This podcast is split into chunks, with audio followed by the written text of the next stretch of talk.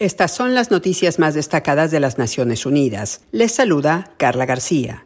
Un grupo de expertos de la ONU en Derechos Humanos pidió respuestas este lunes sobre el destino de dos defensores de las garantías fundamentales desaparecidos en México e instó al gobierno de ese país a investigar los hechos que las rodearon y a procesar a los responsables. Ricardo Lagunes, abogado de derechos humanos, y Antonio Díaz, líder indigenista, desaparecieron en el estado de Colima el 15 de enero pasado. La desaparición se produjo en el contexto de un conflicto entre la comunidad indígena de San Miguel de Aquila, Michoacán, y la empresa minera Ternium, con sede en Luxemburgo.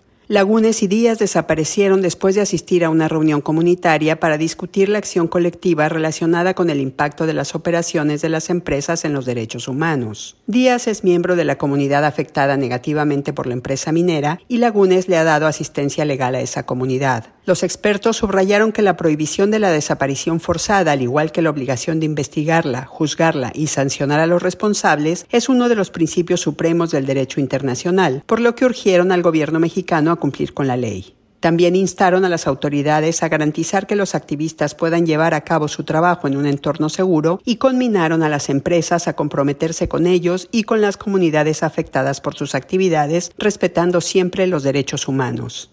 Los estados deben ser más inclusivos en el tratamiento y uso de las lenguas minoritarias e indígenas, dijo el relator especial de la ONU sobre cuestiones de las minorías. En vísperas del Día Internacional de la Lengua Materna, Fernand de recordó que los idiomas son herramientas esenciales para comunicar y compartir conocimientos, memoria e historia, además de ser fundamentales para la participación plena e igualitaria de todas las personas. Por lo mismo, afirmó que una de las formas más efectivas de empoderar a las minorías y los pueblos indígenas es garantizar el uso de su idioma en la educación y brindar servicios públicos y oportunidades de empleo en esas lenguas. De criticó la reducción y en algunos casos la exclusión de la educación en lenguas minoritarias e indígenas, calificando esas disposiciones como intentos discriminatorios y poco disimulados de asimilar a las minorías y los pueblos originarios. El experto llamó a los estados a invertir en el desarrollo de materiales didácticos, la formación de docentes y la promoción de lenguas maternas como medio de instrucción para garantizar la igualdad y la no discriminación.